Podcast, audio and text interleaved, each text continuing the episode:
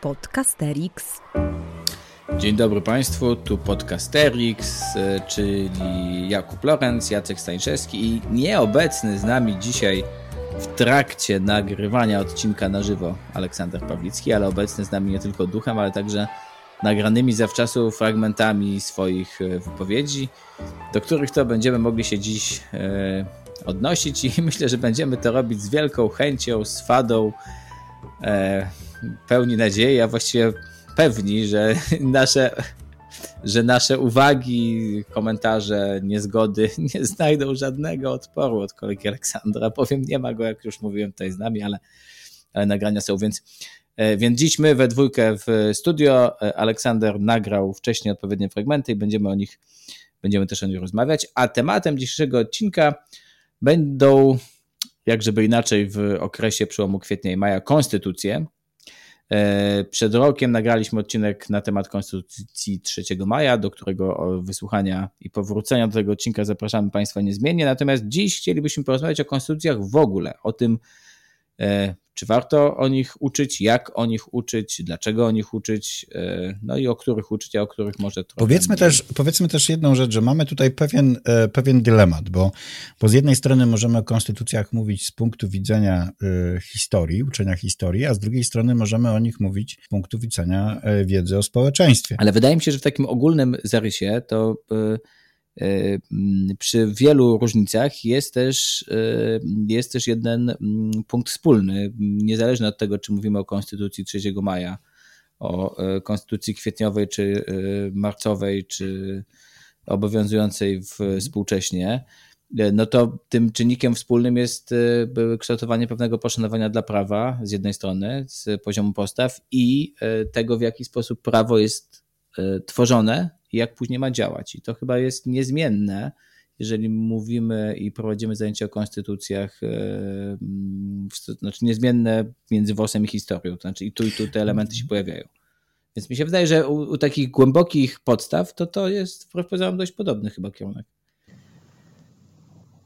Mam takie wspomnienie jeszcze ze szkoły podstawowej, że moja pani od historii, a może nawet w ogóle kilku moich nauczycieli od historii, bo miałem ich paru w szkole podstawowej, kazali nam robić takie tabelki, w których zestawialiśmy podobne fragmenty, na przykład Konstytucji Księstwa Warszawskiego i Konstytucji Królestwa Polskiego, albo tychże konstytucji i jeszcze na dokładkę Konstytucji 3 maja, albo Konstytucji marcowej i kwietniowej. Krótko rzecz biorąc, mieliśmy do czynienia z nadzwyczajnym tam szczególarstwem, i z wyraźnym uleganiem takiej pokusie, która to pokusa polegała z grubsza rzecz biorąc na tym, aby e, skoro jest okazja e, włączyć bardzo wiele rozmaitych szczegółów, a potem z tych szczegółów przepytać uczniów, to należy to zrobić. E, I to jest pokusa, która tak, tak bardzo, zdaje się, mm, tak bardzo była w stanie zawładnąć historyczną wyobraźnią moich nauczycieli i nauczycielek, że przegapiali coś, co wydaje mi się znacznie, znacznie ważniejsze, jeżeli chodzi o e, edukację konstytucyjną, jeżeli chodzi o uczenie o konstytucjach na historii z perspektywy tego, e, czym jest edukacja konstytucyjna. To była opowieść Olka o tym właściwie. Ale o, no. chcę powiedzieć, że no bo on właściwie zgadza się z tym, co ja mówiłem wcześniej. Bo jak rozumiem, to właśnie o to chodzi, żeby e, rozmowa o konstytucjach, także tych historycznych, była rozmową o porządku konstytucyjnym. no dobrze, takim. ale i, i, jednak jeżeli mówimy o konstytucji bo... marcowej, jeżeli mówimy o konstytucji 3 e, maja, czy konstytucji, nie wiem, czy ktokolwiek z nas e, w ogóle zajmuje się konstytucją PRL-u, to jednak chyba nie można tylko i wyłącznie. Dobrze, no to zapytam cię wprost E, co Twoim zdaniem powinniśmy wiedzieć o konstytucji kwietniowej albo marcowej, jeżeli już jesteśmy przy.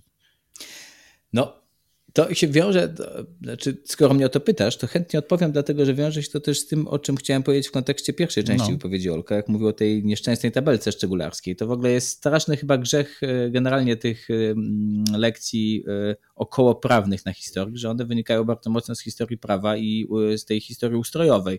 Wobec tego to zestawienie tam, kto był suwerenem w konstytucji księstwa, królestwa, kto w 3 maju, to no, trąci to szczególarstwem, e, mówiąc najdelikatniej. Też tego bardzo nie lubię. Niemniej jednak bardzo bym nie chciał gubić zestawiania zapisów i rozwiązań obecnych w różnych konstytucjach. I skoro pytasz o to, co powinni uczniowie wiedzieć, jaka jest różnica między konstytucją kwietniową i marcową, mhm. to na przykład powinni wiedzieć, ile miejsca poświęcone jest prawom obywatelskim w jednej, a ile w drugiej i co tam jest zapisane. Mhm. No i jak mamy jeden artykuł kontra 15, czy 18, czy 19, już nie pamiętam ile, e, i no to jakby to jest to, co powinni wiedzieć, co różniło konstytucję marcową i konstytucję kwietniową. I w tym sensie e, potępiając szczególarstwo, wydaje mi się, że to zestawianie i porównywanie różnych konstytucji, różnych rozwiązań, e, to jest taki element edukacji dotyczącej nau nauczania o konstytucjach, który jest użyteczne. Myślę, że konstytucję jeszcze zabija no. jedna rzecz, czy znaczy uczenie o konstytucjach, to znaczy to, że ja przynajmniej jako uczeń pamiętam i jako nauczyciel też w pewnym momencie bardzo starałem się, e, kopiując e, e, moich mistrzów, to robić a teraz już to dawno zarzuciłem, te wszystkie, wymaganie tych wszystkich nazw, które tak naprawdę y, nie, nie o mają... Boże, nazwy tak, organów dokładnie państwa. tak. Tu, że tam mamy jakąś straż prawa, tu mamy radę administracyjną, a tu mamy coś. I pamiętam, że to było dla mnie strasznie ważne. I dzisiaj do, również, jak czytam o tych y, konstytucjach i czytam podręczniki, to widzę, że cały czas dla autorów podręczników to dalej jest bardzo ważne. Ten schemat tego, tego ustroju politycznego, który mamy po takiej siakiej takiej i owakiej konstytucji jest istotny i tak naprawdę y, zgadzam się z tym, że gubimy w tym momencie to, co najważniejsze. E, no dobrze, to teraz przejdźmy do następnego y, fragmentu jednak. Y, zobaczymy, co Olek powie w tym momencie. Ja mam cały czas przygotowane pytanie, które i tak zadam, niezależnie od tego, co nasz... Co Olek powie? A ja na nie odpowiem, a nie Olek. No, z perspektywy tego, co, co mówiłem, pewnie miałbym preferencję dla rozmaitych takich metod, które nazwałbym detektywizmem konstytucyjnym, to znaczy takich metod, które wiążą się z pomysłem, aby e, odnosić jakieś codzienne doświadczenia jakichś osób, albo współcześnie żyjących, albo historycznych postaci, do tych praw czy do tych e, swobód, które były gwarantowane lub nie były gwarantowane właśnie przez rozmaite akty konstytucyjne. Innymi słowy, zestawiać e, literę prawa z jakimś e, przypadkiem, z jakąś historią, e, która wcale nie musi być długa, ale która pozwala przespacerować się z owym przypadkiem z tyłu głowy przez konstytucję w poszukiwaniu odpowiedzi na pytanie, czy ten przypadek miał konstytucyjną na przykład ochronę, albo czy ten przypadek tłumaczy się z perspektywy tego, czego w tej konstytucji nie było, albo tego, e, jak ta konstytucja ciągle jeszcze pozostawała konstytucją dalece na przykład niedemokratyczną.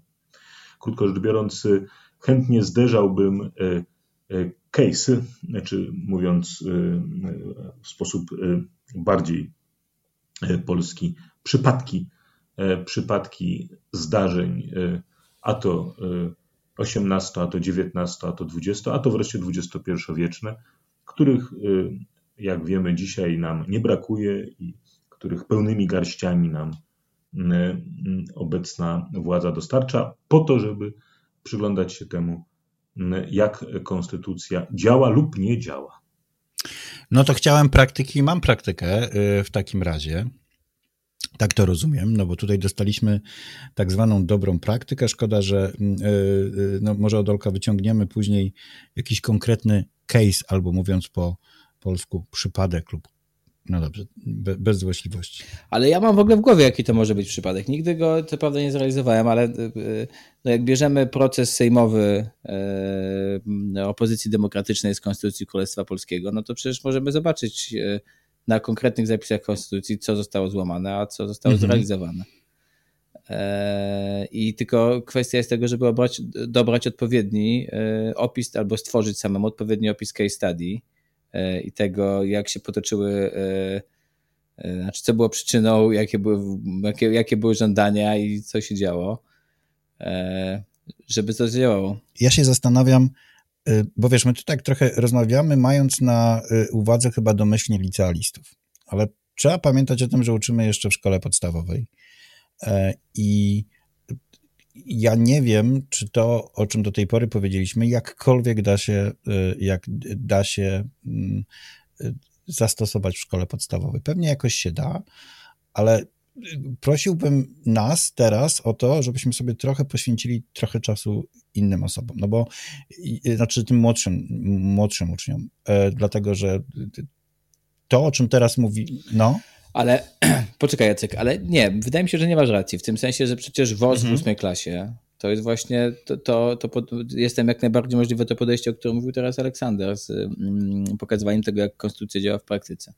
E, mój przykład dotyczący konstytucji kwietniowej i marcowej i tego, jak są opisane, ile miejsca zajmują prawa obywatelskie, to też jest e, jak najbardziej na lekcję e, WOS-u czy historii. Klasy, tak, może masz rację.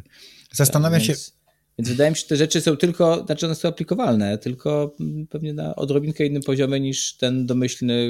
I pewnie innych, y, w, w, krótszych fragmentach, może bardziej dosłownych e, w podstawówce, które nam wyraźnie pokazują na przykład różnice e, y, instytucji prezydenta w konstytucji marcowej i kwietniowej. No bo no, mhm. Na przykład, no, albo to też jest tak, że tych konstytucji w podstawówce jest po prostu mniej. I mniej się chyba szczęśliwie poświęca im czasu. Znaczy mniej w tym szczęśliwie w tym sensie, że chroni to wielu e, uczniów i uczennice przed popadaniem w szczegóło, znaczy e, mierzeniem się z tymi e, szczegółowymi oczekiwaniami nauczycieli odnośnie treści tych konstytucji. No, lekcje o konstytucji, jeżeli chcemy im poświęcić nieco więcej, więcej czasu, są oczywiście bardzo wdzięcznym polem dla rozmaitych gier symulacyjnych, prawda? Zatem takich gier, w których my po prostu e, obsadzamy w rozmaitych, e, w rozmaitych rolach e, osoby, które uczestniczyły w tworzeniu danej konstytucji. Te osoby, te osoby mają dosyć jasno określone role i uczestniczą w czymś w rodzaju konwencji konstytucyjnej, no albo jeżeli mamy do czynienia z konstytucją E, oktrojowaną, no to e, być może z e, jakimiś mniej lub bardziej zakulisowymi negocjacjami. Tak czy siak, tak czy siak zawsze możemy, możemy przyglądać się temu, jak konstytucja jest zbudowana, budując ją, albo budując ją jak na wosie zupełnie od nowa, albo budując ją w oparciu o historyczne dane i E, symulując pewien proces e, twórczy. No mnie się to bardzo podoba.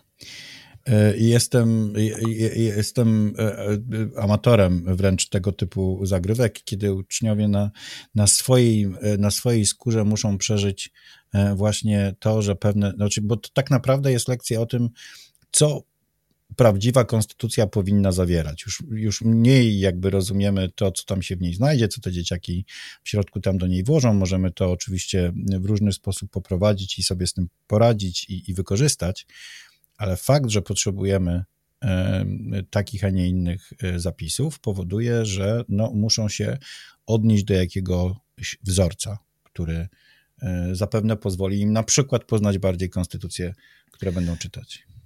Ja myślę sobie też, że to jest dobre, dobra podpowiedź czy dobry pomysł dla wszelkich opiekunów samorządu szkolnego. To znaczy pisanie y, regulaminów działania samorządu szkolnego i tego, w jaki sposób jest on wybierany, jakie ma uprawnienia, y, jak się można odwoływać. z wstępem ideowym, po co on jest, to jest właśnie kawałek z edukacji konstytucyjnej w praktyce. Tak, tak. Ta, y, y, ta, to, ta obywatelskość tutaj jest bardzo, bardzo fajnie podkreślona. Znowu zadaję sobie pytanie, kiedy można byłoby to zrobić, ale wydaje mi się, że można to zrobić to głównie chyba na WOSie przy ichcie można, a dlaczego nie? Y, proszę bardzo. Nie ma tego chyba w podstawie programowej hitu, ale zapewne jest coś o y, Konstytucji Polskiej Rzeczpospolitej Ludowej, więc można sobie to wziąć i e, tam przy okazji to zrobić. No dobrze, to ja trzymając w pamięci jeszcze jedną kwestię, chcę przedstawić ostatni fragment Olka, bo za chwilę będziemy e, iść e, świętować Konstytucję 3 maja, więc postarajmy się posłuchać tego ostatniego. Żegnamy się z Olkiem, proszę Państwa. Już rok temu y, w naszym y, programie dotyczącym 3 maja y, ówczesnym mówiłem o tym, że bardzo lubię ten fragment Konstytucji 3 maja, który może jest niekiedy pomijany, a który wydaje mi się doskonały do tego, żeby rozmawiać i o ciągłości, i o zmianie, i o głębokiej mądrości obywatelskiej. Taki fragment, w którym który wart jest analizy niemalże słowo po słowie, dlatego że Każdy, każdy fragment świadczy o tym, że rzecz jest bardzo głęboko przemyślana i każda, każdy fragment niesie ze sobą bardzo głęboką treść. To jest ten fragment mianowicie, który brzmi: Zapobiegając z jednej strony gwałtownym i częstym odmianom Konstytucji Narodowej, z drugiej uznając potrzebę wydoskonalenia onej, po doświadczeniu jej skutków co do pomyślności publicznej, porę i czas rewizji i poprawy Konstytucji co lat 25 naznaczamy. Chcąc mieć takowy Sejm Konstytucyjny ekstraordynaryjnym podług osobnego o nim prawa opisu. No więc ten zapis dotyczący tego, jak konstytucja ma być zmieniana, jak ma być na nowo przemyśliwana, on wydaje mi się niesłychanie ekscytujący. No, zabrzmiało jak wezwanie do e, rewizji naszej konstytucji. No bo to już ten czas, prawda? Tak mniej więcej. No, 25 lat. E, ja, ja, sobie nie wiem, dlaczego pomyślałem od razu o naszym ministrze mm, i nie tylko o naszym ministrze tym, ale i tym poprzednim, i jeszcze poprzednim, i jeszcze poprzednim, któremu się wydaje, że ma e, świetny pomysł na rewizję tego, co zostało już ustalone. I taki zapis, o którym, ten zapis, o którym pisze Olek i który doskonale pamiętam z poprzedniego odcinka, jest fantastycznym, fantastyczną odpowiedzią dla różnego rodzaju e, reformatorom, ponieważ z jednej strony mówimy o tym, że e, prawo powinno się zmieniać, konstytucja powinna się zmieniać, e, bo my się zmieniamy, ale ten okres 25 lat, już nie dyskutuję o tym, czy on jest mm, za krótki, czy za długi, ale jest długi w takim sensie, że to nie jest 2-3 lata, 5, tylko żeby zobaczyć, czy to działa, żeby mieć tą cierpliwość obywatelską polegającą na tym, czy to po prostu działa. To jest piękny zapis, ale mam wrażenie, że dosyć naiwny. Niestety. No, takie czasy. Ja nie wiem, czy taki naiwny. No, a, no, a no nie wiem, no nie wiem. No, no, to, to nie jest pewnie nam dyskutować o tym, czy na tym podcaście. Idea, akurat... która za nim stoi, jest chyba piękna. Piękna. Ja natomiast chciałbym się na koniec ciebie, żeby już y, nie tylko Olek nam dyk... jednak zapytać. zapytać, albo podyskutować, albo z... może zapytać się ciebie o twoją opinię na temat y, dokumentu, który dzisiaj w ogóle, w ogóle chyba nie jest brany pod uwagę, kiedy rozmawiamy o y, konstytucjach, no bo nie jest. Konst... Artykuły henrykowskie. Tak, tak. No. Dla mnie artykuły henrykowskie są bardzo, bardzo ważnym dokumentem. Y, I też żałuję, że nie poświęcamy mu odpowiedniej ilości i czci, takiej i, i, i, uwagi polegającej na tym, że to jest naprawdę niesamowity dokument, e, który pokazuje i dojrzałość tamtych e, E, tamtego narodu politycznego. I no właśnie, no, nawet wykraczanie trochę przez, e, przed, swój, przed swój czas, dlatego że mi się ostatnio udało tak fantastycznie, pochwalę się, poprowadzić lekcję z drugą klasą liceum, w którym rozmawialiśmy o monarchii parlamentarnej w Anglii, porównując to oczywiście z absolutyzmem i tak dalej. I pamiętam, kiedy oni czytając ten Bill of Rights, E, w, w pewnym momencie orientują się, że oni to już kiedyś czytali ze mną, tylko że to jakoś dawno było. Ja mówię, nie czytaliście Bill of Rights. I gdzieś tam dochodzi do nich w pewnym momencie, że oni tak naprawdę mówią o artykułach henrykowskich, bo gdzieś tam im już te neminem captivabimus i te wszystkie inne rzeczy e, zostały e, przedstawione. To jest dla mnie dokument, który zawsze wzbudza moją dumę, niezależnie od tego, e, co, co, co się później z tym narodem politycznym stało. No tak, ja myślę sobie, że artykuły henrykowskie mają tą, mm, mają jakby dwa pechy, które sprawiają, że często chyba jednak niesłusznie zapominamy o nich przy różnych katalogach polskich konstytucji. Pierwszy to jednak nazwa. E, która no, utrudnia uznanie ich za. Bo ani ten Henryk nie, nie, nie kusi, ani te artykuły nie kuszą. Tak, ani, e, no tak, tak, tak. Znaczy, to, to nie jest dobrze za, zacząć od takiego od dokumentu tak zatytułowanego swoją opowieść o kształtowaniu porządku publicznego. No a druga rzecz to jest chyba jednak e, to, że on, jego redakcja, być może znawcy zaraz powiedzą, że jestem w głębokim błędzie, ale mam wrażenie, że jego redakcja nie była jakoś szczególnie uważna i nie został zaopatrzony na przykład solidną preambułą. E, taką na miarę tej, która jest już w Konstytucji 3 maja mhm. na przykład. E, I w tym sensie ten brak.